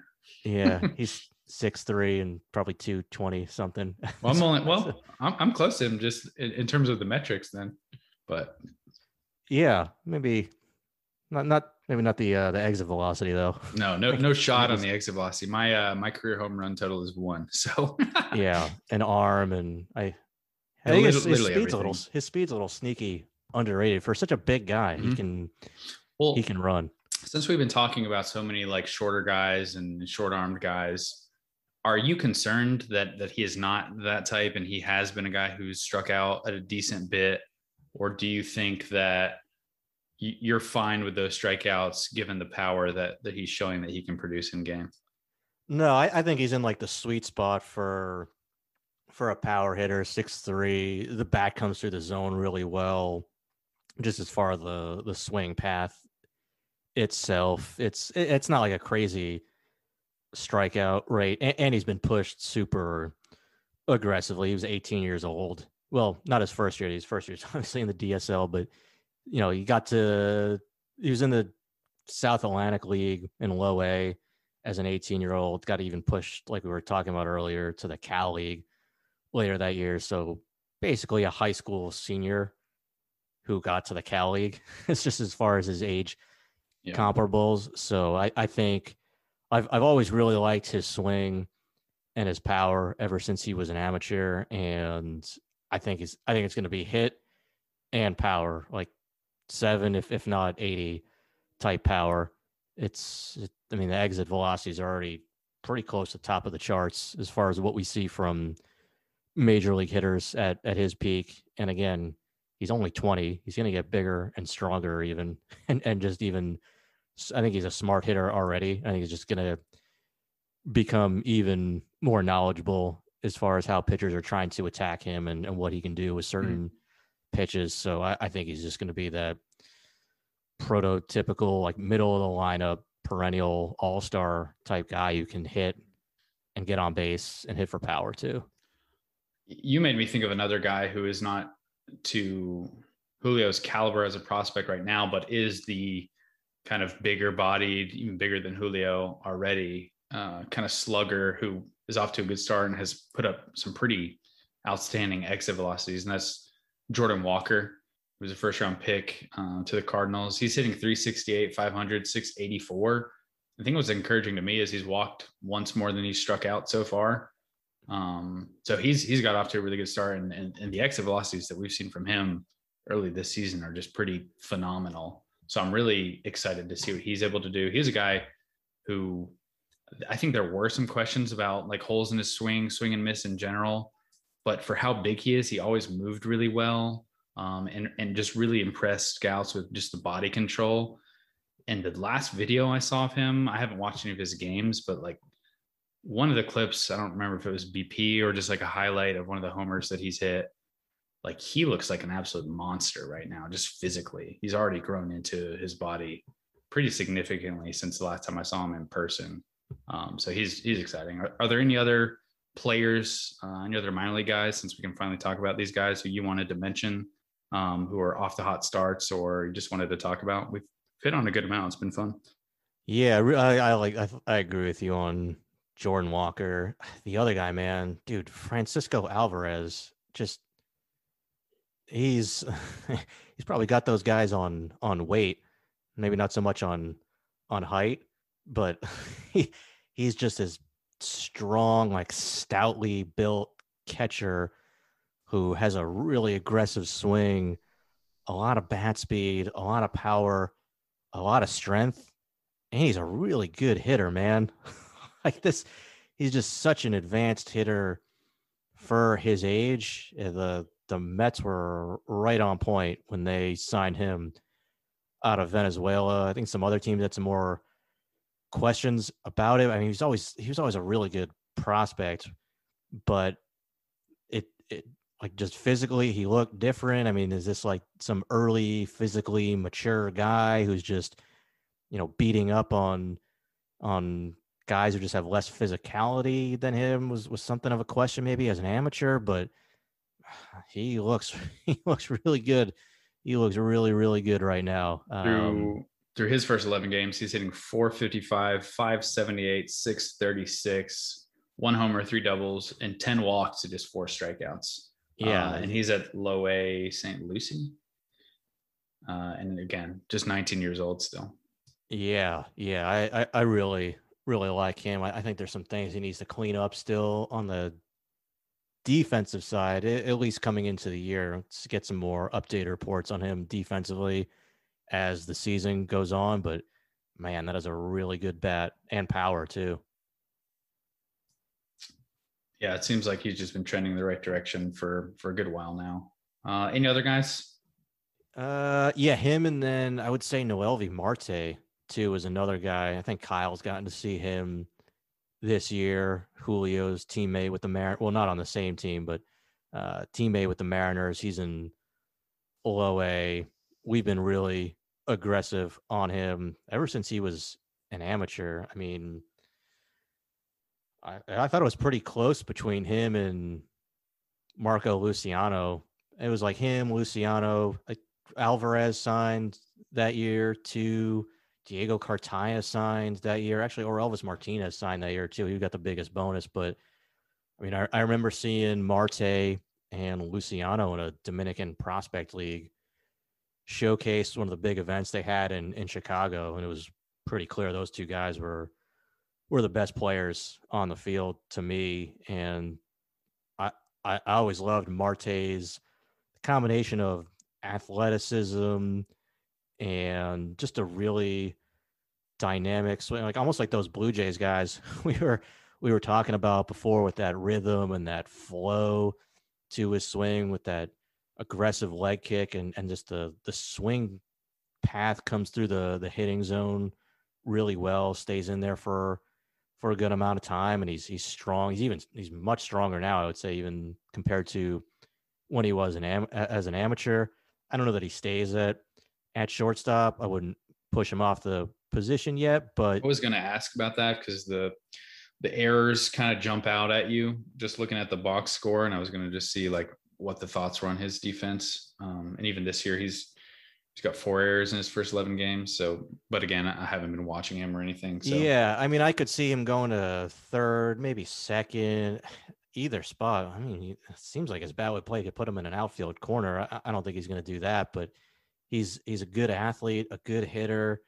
He dominated the DSL last. I mean, he sh- probably shouldn't have even been in the DSL. Probably any other organization in baseball would have had him already in either the Arizona League or or the GCL. But the Mariners are are really conservative with their first year assignments for their Latin American signings. So we've we've been pretty aggressive. Obviously, you know, number one prospect in the DSL.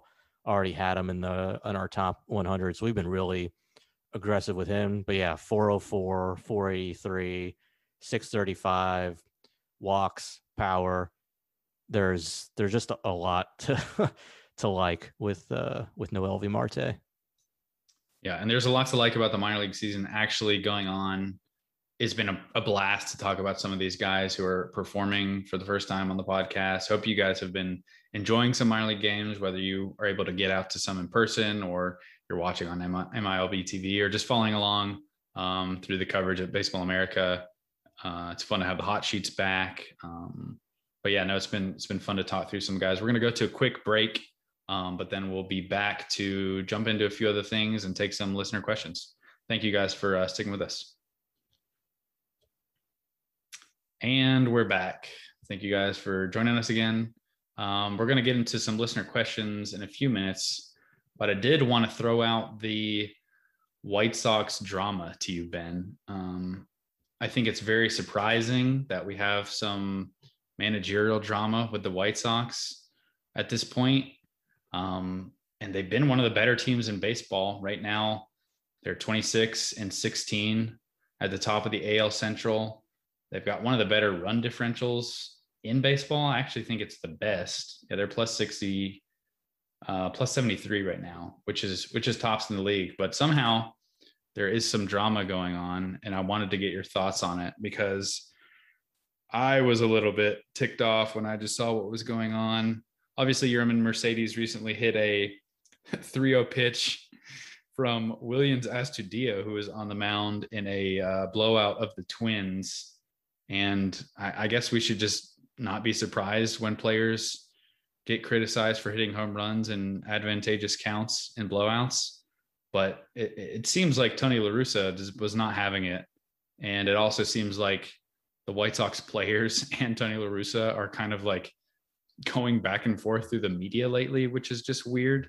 So I wanted to get your thoughts on that situation as a whole because I can't, I, it really blows my mind that players who are paid based on their performance and players who are in the major leagues trying to win baseball games are so frequently criticized and in this instance by their own by their own team what what is happening yeah i don't yeah it's all it's all bizarre to me I, I, I don't i don't have a problem with Yermin mercedes swinging at a pitch in a game like what do you want do you want him to not Yes, people Try. people want him to not swing. I don't understand it. I really don't understand. Like, what is the argument against it? It is. It makes no sense to me. It's like even even if these guys weren't paid, like based on their performance, if that wasn't the system we use for whatever reason, like you're trying to win games. Do we want to implement a mercy rule at the major league level so we don't embarrass teams when they're getting blown out? Is that the solution? These unwritten rules just really tick me off. Yeah, uh, yeah. I mean, in high school, if you're up by what like ten runs after five Yeah, innings, And I think it makes all the sense in the world in high school to have a mercy rule or in college to have a mercy rule or at any level that's not professional sports. Yeah, I don't understand. I I don't understand like the sensitivity to what this guy's. Can he can he swing at a three one pitch? Well, it's funny. One Can of he, the, can he swing the at a two broadcasts- pitch?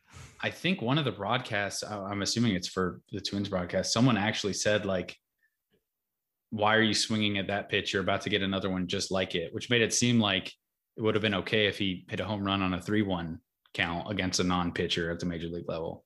So I don't, I don't know. Yeah, and I don't I don't understand why La Russa doesn't have his players back. Like, why are you throwing your player under the bus? I could see. All right, hey, I gave you a sign. You missed the sign.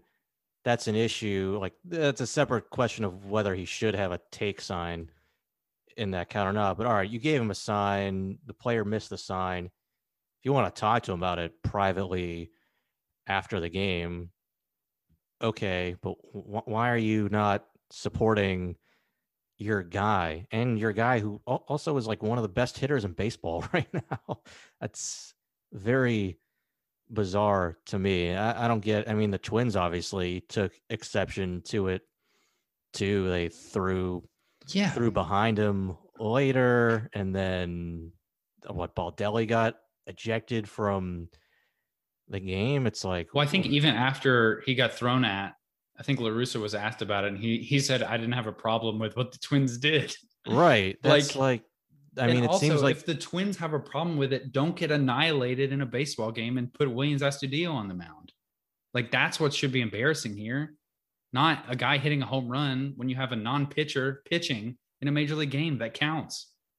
Yeah, yeah. I mean, if you talk about like respecting the game or the other team, you can put a pitcher in the game. If you're putting in a position player to pitch, I feel like you can kind of throw some of your expectations for for sportsmanship or, or not sportsmanship, but just professional conduct out there. Like the the three zero thing is just, I get it. It's like a tr- very traditional thing, but I don't have any problem with Yermin Mercedes swing. I'm sure. I'm sure all of our listeners are shocked to hear that we both have this stance on Yeah. on this issue. and I don't want to rant too much. I normally I don't like to get too ranty, but um, I just wanted to like bring this up because it's going on. It was a pretty big narrative in baseball. Um, but we can move on. The Twins are 14 and 27 at the bottom of the AL Central right now, but uh, we can go and take listener questions. Um, we have a few today. Uh, Andy Sims on Twitter asked, "Hey Carlos and Ben, got a prospect question for you. Uh, Braves fans are frustrated with the perceived lack of direction when it comes to transitioning a starting prospect to a reliever prospect. What is the standard practice when making that transition? Do teams generally let their pitchers get accustomed to relief in the minors, or do they do what it seems like the Braves do and use them as relievers at the major league level, but starters as they bounce back and forth in the minor leagues? So a bit of a lengthy one, but um, I mean, I think my answer is probably it just varies based on team need and based on the pitcher. I, I don't think there's one standard way that teams develop these players. Um, I don't even think there's one standard like within teams. Like I, I just think it varies a lot. If you need help in the bullpen and you've got a bunch of really promising uh, pitchers in your system, like the Braves, who who can start, but you don't have spots for them, it makes sense to me to if they're ready to to put them in the bullpen and try and help the major league team win right now. Um, but for teams that maybe aren't as competitive, uh, and they don't, and they have guys who are starters and maybe could use a little more polish in the minors, it makes some sense to keep them in a starting role. I think it just depends. Do you have any thoughts on this, man? Yeah, I think typically you want to keep your pitchers in the minor leagues in a starting role for as long as possible to try to maximize their value, even for guys who and, and to maximize their development too. Because even if you draft a guy and you're like, yeah, like we think this guy's going to end up in the bullpen most likely, one, you, you might end up being wrong. You might end up being better than you think, and you might end up being able to stick as a starter. But the second thing is, all right, well, you also just are going to get more development and he'll get more experience if he's going in the starting rotation and throwing five, six innings at a time, as opposed to working out of the bullpen and only throwing an inning or an inning and change or a couple innings every few days uh, throughout the season more more sporadically. So you're just going to get more more bulk innings, more opportunities to to work in multiple pitches, your fastball, breaking ball, changeup, whatever is in your arsenal. So you'll just get more more development time there, more more time to practice just throwing strikes and, and working on your command too if you're developing as a starter as opposed to a reliever in the minor leagues. Um, but I, you know, look, I, you know, when you get closer to, if you're getting closer to the major leagues and you think a guy's role is going to be a reliever, yeah, you might move him once he gets to AAA into a relief role just to get some experience working on that on that schedule of having to operate, you know, come in with runners on base or uh, or just get get used to that workload or being able to come in and maybe air out your fastball a little bit more than than you would be accustomed to. But but yeah, it just kind of depends on on the on the team and the player and, and the situation they kind of happen to be in at the time. I don't know. There's one playbook that is kind of the the custom uh, or or the typical playbook that teams go by when kind of transitioning those prospects from starters to to to major league relievers. All right, uh, Lewis G on Twitter asks, where he says, uh, Mariners right-hander George Kirby seemed like a high floor, low ceiling first rounder. Uh, repeatable delivery, sits low mid 90s with the fastball, tall, college, work in progress, secondaries. Now he's touching 102 per Jerry Dipoto's podcast. My questions Can we believe a GM about their players' metrics? Is touching 102 actually that impressive? How much better a pro- how much better of a prospect does this velo make Kirby?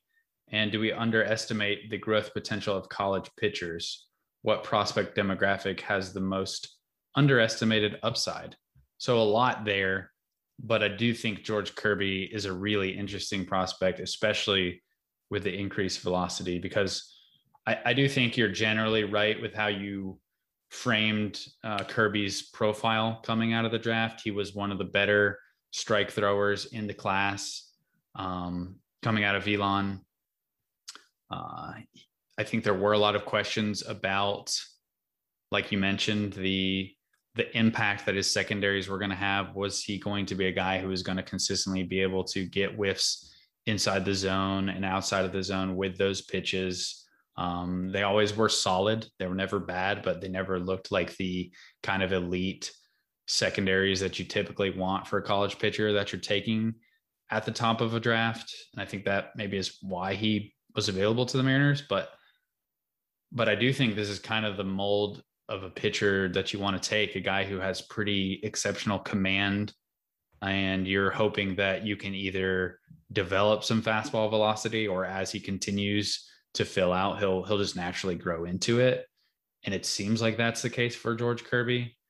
Um and I do think uh, I know I'm I'm kind of going a, a while here. I'll get it to you in a second Ben but I do think touching 102 is is that impressive. I mean velocity is is not the end all be all it's not just like if you throw hard you're going to be successful but when you combine pretty elite velocity and, and touching 102 is extremely elite with although I don't know if we have what the highest we have him reported as touching, but either way, we have heard really good things about his velocity.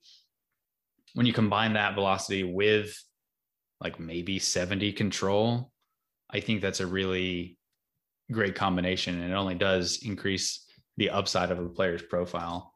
Um, and really quickly, he's thrown Uh, two starts so far this year at High Everett, 3.12 ERA over 8.2 innings with 12 strikeouts and just one walk, which the walk is not surprising at all. I don't think he's ever walked more than like two and a half batters per nine going back to his college days. So that should not be surprising. But Ben, I'll throw it to you. What are your thoughts on on Lewis G's question, everything he's he's gone into here? Yeah, I mean we had a we had his velocity ticking up last year already to to 99 at the alternate site. We have heard triple digits this year from him. So yeah, it's it's a legitimate pretty significant significant velocity increase for George Kirby where yeah, before like you were saying, Carlos, it's a guy who throws a lot of strikes, has has really good feel and touch and mm-hmm. feel for pitching. And oh, now he also throws throws triple triple digits, or, or you know at least can touch there. I think he's sitting more in the mid 90s, but he can you know he can dial it down. I guess dial it down to the midnight. That sounds not right, not right. Dial it down to the mid 90s and and throw a lot of strikes. Like you said, didn't didn't walk anybody last year in his pro debut. Only one walk so far this season. It it seems like more velocity. We've got a bigger fastball, and it hasn't come at the expense of his control. It's not like he's out there just throwing with a lot more effort and he has less clue of where the ball is going. It seems like he still has that same command that he's been known for going back to his time in college and and early on in his pro career and now you're just taking that same guy and just layering on uh, a bigger and and more lively fastball too. So yeah, I think he's he's definitely been an arrow up guy over uh, over the last year or so. Yeah, I think just talking about George Kirby and his his development here, I think this is kind of what you were hoping for with a guy like Michael McGreevy, who I know is one of Kyle's favorite players in, in the 2021 class. He's a right-handed pitcher out of uh, UC Santa Barbara and he kind of just reading over George Kirby's draft report um, just now. There's a lot of similarities in my mind. I mean, both are both are going to probably be seen as like. I mean, Kirby was seen as one of the best strike throwers in his class. I'm sure at the end of the day, McGreevy is going to be seen as one of the best strike throwers in this class. Six foot four, around 200, 200 pounds for both of them. So similar frame. Um, again, McGreevy is a guy who's like low 90s mostly uh, has been into the mid 90s. Um, I think McGreevy's secondaries might be better than Kirby's, so maybe it's not a, a perfect um, comparison, but I do think that like just these pitchers who throw strikes at a very high level, I, I want to invest in as many of those profiles as I can because it just seems like it seems like they go on to just get better. Um, we'll move on from that one. Uh, Anderson Christopher on Instagram asks, uh, do you see Jud Fabian making his way back up to the top 15 by July? Um, Jud, I don't know if we've, I'm sure we've talked about on this podcast, but Fabian has been one of the tougher players to peg this year. He continues to be. He did make adjustment. Again, I don't know if we've talked about this on the pod. I feel like I've talked about it a lot recently, but he made a mechanical adjustment in two straight counts, and it looked like that was helping him kind of tick down the strikeout rate. And he got it below 30% at one point. Then he had a, a bit of a down weekend this past weekend. So I think top 15 probably is going to be tough for a guy who's striking out as much as he has. Um, it only takes one team though, so I, I, wouldn't say it's like impossible. And we've mentioned plenty of times before that it's not the greatest college hitting class. So I would I would be surprised. I would say that's how I would frame it. It seems like more of a back of the first um, guy at this point, or or a little bit after that for an overpay. Um, but again, there there's still a little bit of time, and he has shown the ability to make a few adjustments. Um, but I would not bet on him getting into the top 15 just because, I mean, teams just don't take players that strike out at the rate that he's currently striking out.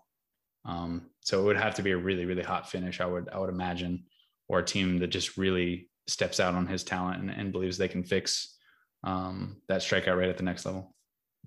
Yeah, I don't I don't see that happening either it's like you said, the the strikeout rate is just too much of a a red flag to be going in the top half of the first round. Like you said, eh, maybe like there's a whole jumble of players. Once you get to the back of the first round range, there's a whole mix of guys where it's like, ooh, like I like one or like a handful of things they do, but there's a whole bunch of other red flags that are, are whipping pretty hard there. Obviously, in, in Fabian's case, it's the strikeout rate, which is a, a pretty big concern for mm. for me. I don't, I don't think I'd be comfortable taking him in the first rounds right now. But but yeah, like you said, it you know just takes one team that thinks, oh, what if we if we change this about him? Because I mean, the, the overall performance, just like the slash line, is is pretty good. He's hitting for power. I mean, he is leading. He's leading Division One hitters and homers along with Matthew Nelson. So yeah, and playing center field and playing a good defensive center field. Mm-hmm. And he's twenty, so he's younger than you Yeah. know mo- most of the guys you're you're looking at in the draft. So there's some things working in his favor. If but not younger than Wander Franco. No, um, that's yeah. That's insane? uh, yeah. Man. He's I, Yeah. I love talking about these international guys because it really does put into context like age and where you're at in your professional career. It's crazy. It's crazy what these yeah. kids are doing. He'd be well like the same age as or or the same like like Hassell and Veen and like think- Austin Hendrick and I think it would be the it would either be no, that be- class or it'd be the Abrams and Bobby Witts of the world. yeah yeah you're right actually yeah you're right it's So uh even more impressive. it's that group Yeah, CJ is uh 20 this year. That's and I don't know if Bobby Witt has already turned 21. He was a little bit older in his uh class, but either way, it'd be that like 2019 high school group. Um, yeah he's uh he's he's gonna be special I mean I'm I'm glad in retrospect that we put an 80 early on on Vlad Junior's hit tool, and I think that caught people's attention because I don't know that we'd ever it caught mine. that. I remember before. looking at it and being like, "Whoa!" It is. Yeah, It is a very bold move to put an AD hit tool on anyone, and looks like you got that one right, Ben. yeah, he's just such a complete hitter, and and the same with Franco in a very different, a, a very different style of hitter. But I don't know, man. If if you can't feel comfortable putting a top of the scale hit grade on those two guys as prospects, like I, I What's the think 84? I guess. I don't think you're. I don't think you're ever going to do it. well, uh, I think that's all we had today um, in terms of questions. Um, thank you guys again for for listening. If you made it this far, um, sorry for missing last week. Ben was traveling, but um, hopefully the length of these podcasts will make that up for you, and we'll try to continue doing a podcast every week here in the future. Um, but Ben, is there anything else that you wanted to mention before we jumped off? Do you want to plug anything to the listeners that you're working on or you have coming in the future, or just any final closing thoughts before we get out of here? No, we've got the Twitter feed up at Future Pro Pod. So if you follow us on Future Pro Pod, you'll get alerted when there's new new episodes, or you can send questions in there. We get a really, re- really enjoy the questions that we get, and we have a, a lot of really thoughtful questions from from all you guys. So always Yeah, the- appreciate hearing that. The fact that we've been able to do um, listener mailbag segments every single episode is is pretty nice. So thank you guys for sending those in. So yeah, no, just uh, appreciate you guys following along with us. Yep. And if you um, have not rated or reviewed the podcast and you feel so inclined, uh, that would help us out. Uh, thank you to everyone who has already done that. Um, but yeah, this was a fun episode. We'll be back next week at some point to talk more baseball. Um, for Ben, I'm Carlos. Thanks for listening, everybody. See you next time. You know how to book flights and hotels. All you're missing is a tool to plan the travel experiences you'll have once you arrive. That's why you need Viator. Book guided tours, excursions, and more in one place. There are over 300,000 travel experiences to choose from, so you can find something for everyone. And Viator offers free cancellation and 24 7 customer support for worry free travel. Download the Viator app now and use code Viator10 for 10% off your first booking in the app. Find travel experiences for you. Do more with Viator. Without the ones like you, who work tirelessly to keep things running, everything would suddenly stop. Hospitals, factories, schools, and power plants, they all depend on you. No matter the weather, emergency, or time of day, you're the ones who get it done. At Grainger, we're here for you with professional grade industrial supplies. count on real time product availability and fast delivery. Call clickgrainger.com or just stop by. Grainger for the ones who get it done.